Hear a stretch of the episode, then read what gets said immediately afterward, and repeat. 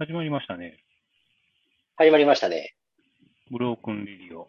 この番組は我々ドナルドフェーゲンが70年代ロックっぽさをテーマにそれぞれのおすすめ曲を紹介します。基本的には第2週と第4週の日曜にエピソードを公開しています。ということで、今回から70年代。そうですね。70年代ロックを漫遊するということでね。はい。まあ当初からの規定路線ですよ、これは。うーん、まあまあね。 どうなんでしょうか。まあ僕少なくともフェーゲンの方はそう思ってましたけど。うーんまあね、時系列に並べていった方が、まあ、わかりやすいっちゃわかりやすいのもあるでしょうしね。そうですね。僕たちもピックアップもしやすいかなって気もするんですけど。で、まあ、70年代ロックってなると、60年代に比べたらさらにまあ多様化が進んでるので、ねえ、まあ、ニューウェーブなんかも出てきたり、パンクもいたり、まあ、ハードロック、ね、えー全盛の、まあ、時代だとは僕は思ってるんですけど、とかあったり、まあ、いろいろありますけども、セレクトに関しては特に通ってないんですよね。何でもありでしょう。そうそうそうそう。だからもうロックロックとは歌ってるもののね、人によってはっていうのもあるかもしれんし。そうですね。で、あとは時系列って言い言ったシリから言うのもなんですけど、70年代って言ったら、まあ10年間、10年間あるわけでしょ。はいはい。いきなり70年代後半のもの、ポンと掘り込む可能性もあるわけで。いや、まあ、十分あるでしょうな。うん、だからそのあたりはね、あのー60年代、70年代と進んでるんだけども、まあ、あの振り幅は楽しんでいただけたらと思いますけど ね、あっち行ったりこっち行ったりの。なるほどね。そこはもうついてきてくれと、ついてこれるやつだけっていう感じですね。まあね、ひょっとしたらそこも何か計算づくでのそういう振り方をしてるかもしれないとかね、ことうん。も、まああるかもしれないんでね。 まあ、うーんって感じですけど、はい。いやいやいや、そんなことないです。まあ、とりあえずね、じゃあ行きましょうか。やっちゃいましょうか、早速ね。はい。ということで、まずは、じゃあ、ドナルドの方から、えーおすすめ、紹介するんですけども、えー今回ドナルドが、えーおすすめするのは、ブリンズリー・シュウォーツの Ever Since You Are Gone という曲になります。で、このアルバム、あ、この曲はですね、えーっと、The New Favorites of ブリンズリー・シュウォーツというアルバムに入ってまして、で、まあ、これが4枚目にして、ブリンズリーのラストアルバムになるんですけども、はいはいはい。えーえこのアルバムの2曲目がこの Ever Since You Are Gone という曲になります。で、あのー、1曲目がね、多分一番ブリンズリーの中でも有名な曲かなと思うんですけど、Peace, Love and Understanding っていう曲になってまして、ああ、そうですか。なるほこれどね。はまああの、エルビス・コステロがカバーしたっていうので、そっちの方がまあ有名おー。と思うんですなるほど、なるほど。ね。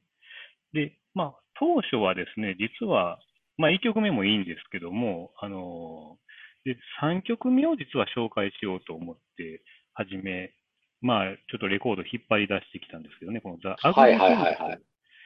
ザ・アグリー・シングス、まあ、G・アグリー・シングスかなっていう曲、3曲目。これが当時、まあ、当時というか、まあ、20年ぐらい前ですかね、あの、結構聴き込んでまして、いい曲だなという感じで、うんまあ、ミッドテンポの、あの、ね、えーいい曲なんですけども、なんかね、それで今回紹介するにあたって、まあ、もう一回アルバム通して聴いてみようかと思って、まあ、はいはいはい。聞いてみたところね、2曲目が、その今回の Ever Since You Are Gone、これ全然当時、あの、引っかからなかったというか、うん。で、まあ、曲的には、まあ、その、感想にサックスが入ってたりとかね、ちょっと、入ってるね、入ってる入ってる。あの、思った以上に、というか、全然予想だにしてなかったんですけど、若干アーバンなソウルっぽい曲なんですよね。そうはな。ううんん、で、多分ね、当時、普通にロックを聴くぞと思って、このアルバム聴いたと思うんで、その耳で聴くと、なんか臭いな、これと、親父臭いな、というね感じに聞こえてたと思うんですけど、これがね、今の耳で聞くと、すごい、あの、いい感じに、まあ、フィットするということでね、ちょっと急遽変えたんですよね、選曲を。ああ、なるほどな。これはぜひ聞いてみてほしいなということでね。うん。いや、だからね、あの、ブリーンズリーショーツってバンドの話からすると、あのーまあ、ドラルさん、まあ、僕ももちろんドラルさんと知り合う前から存在は知ってて、ブリーンズリーショーツってね。はい。でも、まあ、ざっくりやったね。だから、その、なんか地味な、いまいちなんかよくわからんバンドっていう感じで。そうですね。なんか本、本、本とかで見ただけの情報やったから、ほぼほぼ。あそうです。で、で、ファーストアルバムだけ実は昔買ったんですよね。で大昔に。うはいはい。あの、ファーストアルバムってあのイラストのやつ、なんかインディアンみたいな人がこうなしてるやつ。はいはいはい。はいはいはい。あれ、あれがファーストでしょ、確か。あれでしたかね。で、あれを聞いてまだ全然良くなかったんですよ ね。と当時の、当時の、まあ20年以上前だと思いますわ。あの、かなり若い頃の私はね、ちょっといはいその時の自分に合わないなと思って、はいはい。でもそれでもう、もう僕としてはシャッターを下ろしたというかね、うんうん。ブリンズリーショーツに対対してね。はいはいはい。だからそういう流れがある中で、もう一ついい印象も持てないままうん来。てたんですよね。はいはい。で、あのーで、ブリンズリーと言ったらやっぱり話としてくっついてくるのがニック・ローですわな。そうですね。まあ、ニック・ローが元、元おったバンドっていう、なんか、くくり。うん。まあ、そういう話が大体ひっついてくる。ロック好きの間でひっついてきそうなバンドだったんですけど、ん案の定はいはい僕もその程度の認識で、だから、そのブリンズリーのファーストがもう一つやったっていう理由のせいで、なんかね、パブロックとかニック・ローっていうのも、実はそんなに好意的になれなかったんですよね、あんまり。ああ、イメージ、ね。あんま率先して聞いて聞いていこうとは思わなかったんです。まあね、第一印象でね。ところが、大きくなんか印象が変わった出来事がね、あの、うん以前にあったというか、まあ、それはあったと言ってもあれなんですけど、ドナルドさん、あなたのおかげなんですけどね、あの、うんこのほら、ブロークンレディオで番組をね、はいはい。あの、いずいぶん前になりますけど、あの、もう10年か15年ぐらい前ですか、あの、インターネットでアップしてたでしょ。そうですね、当時はね。 要は初、初代ですよね。初代ブロークンレディオっていうかね。ポッドキャストになる前は、まあ、あのブログにストリーミングでね、あの音声ファイルを、まあ、直接載っけてやってましたんでね。そうそうそう。だから、あの、その頃って、なんか、あの、生意気にね、ジングルなんかも考えたりしててね。はいはいはいはい。うん。だから、その頃って、あの、今以上になんか音源を使うってことに対しては、ちょっと舐めてたというかね、甘かったというかね。緩かったんでね。うん、まあまあそういうこともあって、やっぱり僕らなんかやりたい放題というか、やりたいようにやってみたいな感じであったじゃないですか。はいはい。だからオープオープニングテーマが、だからドラムのフェーゲンの IGY ですよね。うん。で、エンディングがあなたが提案したね、ブリーンズリーショーツのね、そうですね。あの、Don't Ever Change やったっはいはいはいはい。けあれやったでしょそうですね。う。で、その頃、その時も、だから、あなたのおすすめ、まあなんかエン、僕がだからオープニングをドラムのフェーゲンを提案したからかな。なんか、エンディングはドラムさん決めてよって、確かそんな話が当時あったのかどうかもう忘れちゃいましたけど、はいはい。なぜあなたがそれを提案してハマったじゃないですか。うんうん。まあそうですね。あ、すごい。で、当時も僕、あれすごくいいなっていうふうに言ってたと思うんですけど、うんうんうん。まあ、これがね、結構ブリンズリーを見直すというか、なんか再発見するいいきっかけになってたんですよ、 実は。なるほどね。まあ、でも、あ、これ、ブリンズリーもいいやんって思ってて、まあ、そこはでもアルバム買って深く聴いたとかいうのもないまま来てたんですけど、うん。まあ、2回目のビッグバンというかね、今はい回、その、紹介してくれたじゃないですか、曲を。はいはいはいはい。それを改めて聴いて、うん。まあ、めちゃめちゃええなと思って、ね、なるほどね。まあ、正直な感想として。おー。まあなんか言葉、ちょっと複雑な心境だな。なんか今まで紹介したのが、あなたが紹介したのが一番ハマりました。 なるほどね。なんか一番のホームランというか。それは良かったですね。だからドナルドさんがまあ今冒頭にブリンズの曲紹介してくれた通りで印象は、うんうん。あれ、それラストアルバムって言ってましたね、4枚目かなんか。そう、そうですね。それ何年ぐらいいですか、それ。それ70何これ年ですはかね。ね、74年です。 74年か。で、74年っていうこと考えても多少、うん、やっぱり初期の AOR っぽいというかね。確かにね。うん、だからそうそう、まさにそのサックスですよ。サックスが入ってると。うん。それは当時のロック小僧だったね、あなたからした ら、もう虫唾が走るような音やったと思いますよ。感想にサックス流れてね。まあね、ただね、これね、まあ、あの、今、レコードを見てるんですけど、あの、ブリンズリー・ショーツ自身が、アルトサックス、テナーサックスっていうふうにクレジット入ってるんですよね。ギターとボーカルと。ああ、らしい。うん、なんかあの人吹けるみたいですね。うん。で、他のメンバーもね、あの、吹ける人が、まあ、いるんですけど、あ、そうやったんやと思って ね。まあまあ。でこれね、そんなことを言い出すとと、うん、まあ、あれですけどね。なんか、ブリンズリー・シュウォーツって、はじめ、まあ、ファースト、セカンドとかは特にそうだと思うんですけど、あの、まあ、イギリスのザ・バンドみたいなことを、ああ、まあ、わかるわかる。なんか、わかりますよ。触れ込みとしては、うん、ファーストとかセカンドを聞くと、あ、確かにまあ、その通りやなっていう風な音になってるんですけども、ああ、ちょっとあアリウっぽいやつ。そう、そうですね。多分でもこの4枚目が一番音くっきりしてるっていうかね、なんか、あああ、の、そういうザバンド的な感じで、まあ、あの、聞かなくてもいいっていうか、まあ、なんか違うバンドみたいな感じで聴けるなっていうのはあるんですよね。うん。いや、だからね、あれなんですよ。ちょっと、まあ、時間今回ちょっとオーバーしちゃうかもしれんけど、僕、僕のにしょ、僕の紹介する前にね、今回は、割とその、これをきっかけにグリーンズリーショーツをね、少し喋ってみたかったんですけど、ほうほだから、その、まあ歴史から言うと、で、ブリンズリー・ショーツってあれだね、今更なんやけど、あのブリンズリー・ショーツっていう人がいるんや、いるんやね。う。そうそうそうそうそうそ。そうれもね、あんまりピンときてなかったんですよ、実は。メンバー見たときにブリンズリー・ショーツっているやんと思って。はいはいはい。だからあの、アリス・クーパーみたいなもんなんですよね、だから。ああ、そうなんですよね。まあ、バンドや、バンドだけでアリス・クーパーっていうやつがいるはいはい。まあバン。バンマスしてますというかね。うん。でブリンズリーもそういうことなんでしょうけど、うん。で、ディスコグラフィーで言ったら、でもあれかな僕が今頭に入ってるのが、だから5枚あると思うんですよ、アルバム。だからあなた4枚目でラストって言ったけど違うと思うんですよ。あ、ほんま今に今思い出したけど。そあれのって1枚目が、だからその、さっき僕ってあの、インディアンがこんなのぞ、なんか地平線でこんなんしてるイラストみたいなやつで、はいはいはい。でイラスト2枚目がない、なんか女の人がなんか花かなんか持ってるやつ知らあないイラストーはで。いはいはいはいはい。多分その辺ぐらいまででしょ、ザ・バンドのアリウッドといううか。ん、うん、うん。で、3枚目がね、あうの、んシルバーピストルって知らんから。ああ、そうかそうか。そうですね。あ、そう確やか、あのぎ銀の拳銃っていうやつが、確か、それ確か3枚目だと思うんですね。あ、そうですでね、そうですね。あ、せやね。で、4枚目が、あのー揺るぎない心っていう日本のタイトルで、あのーだから Please Don't Ever Change。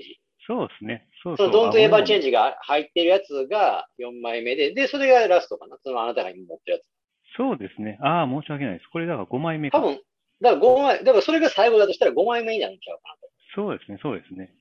うん。な。でね、あれなんですすよ。はい。うん。で、で、まあ、ちょっと僕が喋って悪いんですけど、いえいえ。その、タイまあ、き、き、きしくもというか、今日そのタイミングでね、あのーいや、実はぶっちゃけな話ね、その、あなたにその曲を教えてもらってから、うん。ちょっとそのアルバムが欲しくなって探したんですよ。おうおうおうそそれね、あなたが見せてくれたやつ。はいはいはい。でもね、やっぱり、まあ、さらっとしか探しませんでしたけど、うん。いや、フォークになかったんですよ。で、出てなかったんです、たまたま。あ、そうですか。出てなくて、僕見た時は。うん。で、あの、4枚目が出てたんですよ。はいはいはいはいはい。あの、Don't Ever Change ね、はいはいはい。が入ってるやつ。で、はいはいそれも確かに良かったから、うん。 実はそっちを買う、買ったんです。あそうなんですか。 それであ入手しましてね、実は。あできないあ心ってやつ。はいはい。で、それを聞いで、今日実はちょっと通して聞いたんですけど、うん。 それがまだびっくりするぐらいいいんですよね。よかったですか。おーよかった。あ、なんかね、あの、い今の僕だったら聞けるっていうか、あ、なるほどね。まあ、Please Don't Ever Change はもちろんのこと、うん。最初から最後までよかったな。だから、その、曲、曲順とか含めて、あ、ほんまっすか。うん、かなり、なんか、ちょっとあれやもんね。だから、その、なんか今、今日のその、揺るぎない心とかを聞いて、うん。ハブロックの元祖って言われてる理由もわかるし、ああ、まあ、その、あなたが今回紹介してくれたようなアーバンさはそこまでないけど、うんうんうんうん。でもやっぱり洗練されてると思う。なんかやっぱ音は変わってますよね。うそのん、洗練されてる。し、ちょっとでもなんか、ちょっとなんかスカというかさ、スカっぽいことになってなかったっけ、特に変わってたのとはうん。なんかあったかな。ちょっとそんな。な曲もありましたよ。ちょっとあんまり、まあ正直今パッと記憶に出てこないですけどね。 ああ。あなたそのアルバム持ってたっけ持ってます持ってます。うん。あれがね、かなり良くてね。うーん。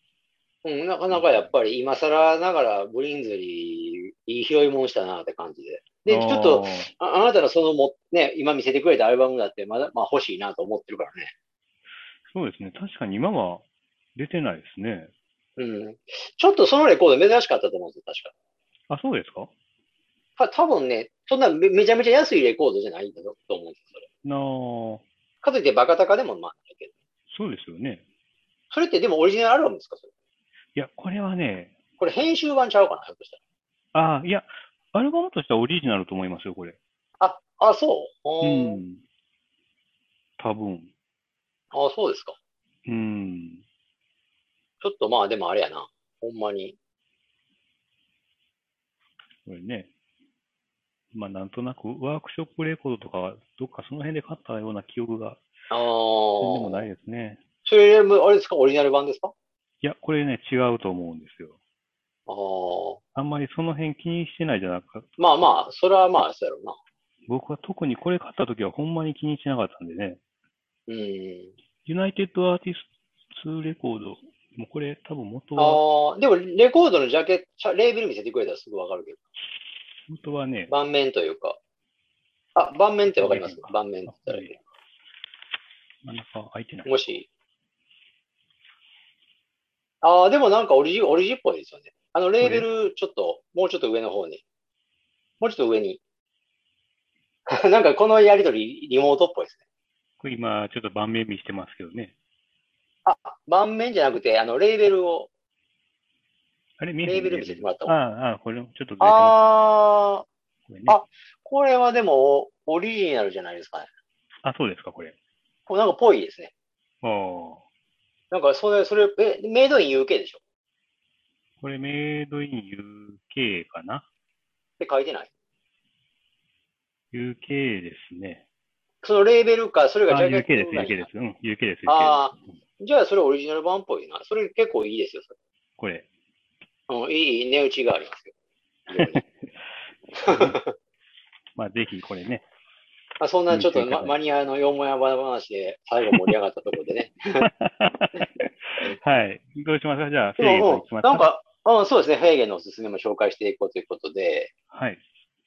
まあ、ちょうどでもあれやな、それと、ブリーンズリーと対局にある、あれ対局にあるって言って言い過ぎでもない、言い過ぎかな。まあでも僕が紹介するのはもう、ああの、超名盤の超、なんか有名曲というか、T-Rex なんですけどね。はいはい。 T-Rex の、あのーアルバムがス、ザスライダーっていう超有名アルバムがあって、それに入ってる、はい。あの、ビューイック・マッケインっていうはい。曲を紹介させてもらうんですが、はい。まあ、あれですよね。だから、だからやっぱり70年代紹介するのも僕は60年代と一緒っていうか、自分の音楽知った順番、まあ、熱中した順番にできたら紹介しようかなとか思ったりしてるんですけど、はい。だから T-Rex っていうのも割と早く高校の時ぐらいかな、レコードを、だから門松を買って、レコードプレイヤーも買ってうん、せっかくレコードプレイヤーも買ったからいろんな音楽聴けるから、レコードも集めてみようかなと思った矢先に、まあ T-Rex を知ったんですけど、うん。まあ、ちょっと今実物ちょっと近くにないんですけど、まあ、ザ・スライダーってジャケットわかりますよね。あーはいはい。まあ、まずは何はともあれ、あのビジュアルですよね。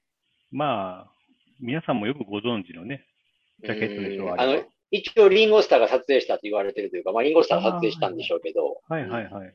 まあ T-Rex って、あ T-Rex ご存じない方のために言っておくと、まあ一応はロックデュオっていうんですかね。バンドというかデュオですよね。まあマーク・ボランと、えーミッキー・フィンかなっていう、あのー二人でデュオでやってて、で、マーク・ボン。ランがギ,、まあ、ギター、ボーカル。で、ミッキー・フィンがあの、パーカッション全般っていうのかな。あーあ、そうですか。僕、なんかまあ、あんまビジュアル見てないからあれやけど、バンドやと思ってましたね、もっと。あ、一応ね、バンド、だからもちろんツアーとか演奏するときはバンドのスタイルで行くんですけど、うん。メンバーっていうか、その T-Rex ってじゃあ何やってなったときは多分デュオ、デュオやと思うう。ーん、まあ、そうですか。で、T-Rex の前に名前があって、ティラノサウルス・レックスっていう名前で68年ぐらいから活動してた。はいはいはい、そうですで、ね。この時もマーク・ボランと、で、相方が変わってて、えっ、と、スティーブ・トゥックかな。ティーブ・トゥックっていう人と当時は二人でやった。ああ、その時も、あれも2人やったんですね。そうそう、二人なんですよ。エレクトリック・ウォリアーズとかね、その時の時代ですかね。エレクトリックえウォでいリアやー、ズエレクトリック・ウォリアーズはもうスライダーの一個前だから、相棒はもうミッキー・フィーに変わってますね。あ、そうですか。だから、ティラノサウルス・レックスっていう名前の頃がスティーブ・トゥックってやつだ頃で、あの、で、どっちかというとエレキよりもアコギでやってた。ああ、そうですか。そうそうそうそう。で、エレキを積極的に入れ出したのが70年代ぐらいからなんで、うーん。そうまあそうう。いうふうにちょっとあのー扱う楽器も若干変えてみたいな、楽器というか、え、で、アコギからエレキに持ち替えてって感じで。うーん。で、まあ、で、それによってなんか当時のムーブメントっていうかな、グラムロックのブームとかもあって、まあ便乗になって大ヒットしたわけなんですが、はい。まあ、高校の時はさすがにそんなこと、全然、おまあ、すべて後追いなんで知る由はなかったんですけど、この T-Rex のね、スライダーっていうジャケットを見て、やっぱり、聞いてみたいと思ったね。ああ、なるほどね。うん、だから、だからやっぱり手探りじゃないですか、はっきりすべてが。うーん。ガイド本見たり、そのレコード屋さんに行って、ジャケット見て、買ってみよう、聞いてみようっていう世界やから、当然インターネットとかスマートフォンもなかったから、はいはい。で、周りにそういう友達もほぼいてなかったしね。うん。だから、これ何やろうと思って、うん。買って聞いてみるとか、店で視聴させてもらうとかね。うん。それとか、店、もうか、もうぶっつけ本番で買うしかなかったんですけど、はいはい。やっぱりそんな時僕って大概もう、ジャケットのビジュアルがいいものを選んでるんですよね。自分のまあうんセンセンスっていうか、自分の感覚にはまるものしか買ってなかったから、はいはい。内容がどうであれ、ジャケットでまあ、その、助けになるじゃないですか。もし内容がダメでも。うん。そういうこともあったりして、割とその買い方が今でも基本になってるんですけど、まうあ、んこのマーク・ボランのジャケットって、これはすごいなと思って、今でも、まあ、見るたび、見るたびにかっこいいなと思ってしまうというかね。 うんなるほどねで、TX っていう名前もかっこいいと思ったしね。まあそうですね。でもこう、その頃ってさ、その頃じゃないけど、よくある学生の話でさ、なんか、T ボランってほら言ってたでしょ。うんうん T ボランって、あの、これ語り草になってる話で、T ボランの T は T-Rex から取ってて、うん。はい。で、ボランはマーク・ボランから取ってるっていうね。はいはいはいはい。ど当時、当時、ドランドさんの周りもその話するやついてませんでした。まあ言ってたでしょうね。当然ね。もう僕の周りにも当然おったんですけど、その話はね。まあ音楽的なこととか何も受け継いでないと思うんですけど、まあそれはさておきね。うん、まあそういうビジュアルから入って、これを買って、うん、で、きまあ普通に聞いてたんですけど、うん、でもあれかな、やっぱこれもなんかあれ、あの、60年代の時に喋って雑把とかと感覚が似てるというか、やっぱりその、当時、まあ、なけなしのお金でうん。買ったから、まあ、がん頑張って聞くというかね、頑張って聞くっていう言い方が正しいのかもわからないんですけど、やっぱりあれかな、まあ、どできるだけその、吸収して聞いてたっていうかな、いいいいと思って聞いてたっていうか、うん。うん。なんか受け付けない、まあ受け付けないってこともなかったんですけど、わからんなりになんかいいと思って聞いてたっていうかね。だからこれを聞いてるだけでちょっとうん自分がそのロック、ロック聞いてるっていうか、高揚したっていうかね。 まあそういでうもちょっと、ちょっと、ちょっと強くなった気になるというかね、勝手に。まあね、何回も聞いてるとまた、すごい馴染んでくそうるんそうでそうすそうよね、もちろん知らのにねもちろ。今となってはやっぱり、あの、愛情してるってちゃんと言えるし、うん。あのーまあ好きは好きなんですけど、うん。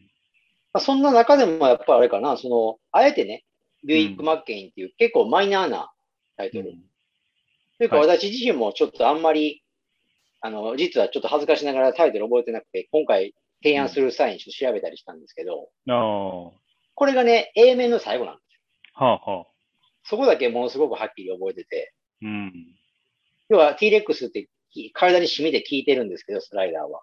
うん。 A 面の最後の曲だけ、うん結構、あの、いつものマーク・ボランのブギー、ブギーですよね。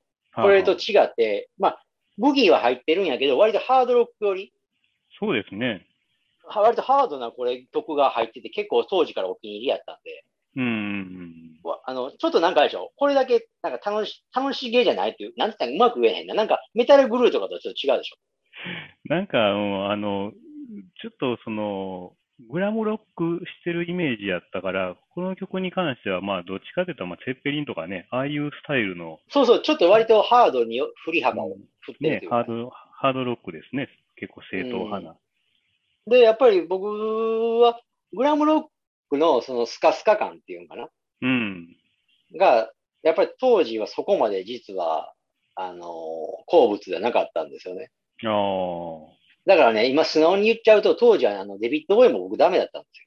ええあ、そうですか。あのね、だから高校の時に、やっぱりその、あの、高校のクラスメイトで、やっぱり何人かはほら、音楽好きな人が集まって、うん。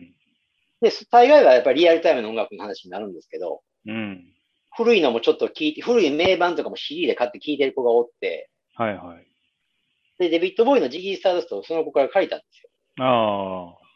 そしたらね、やっぱり全然だったんですよね。ふ んふんふんうん。 T-Rex のこれと比べても、やっぱり、デビッド・ボーイの方が、なんかその、もっとバラエティに飛んでるじゃない、曲とかも。まあそうですね。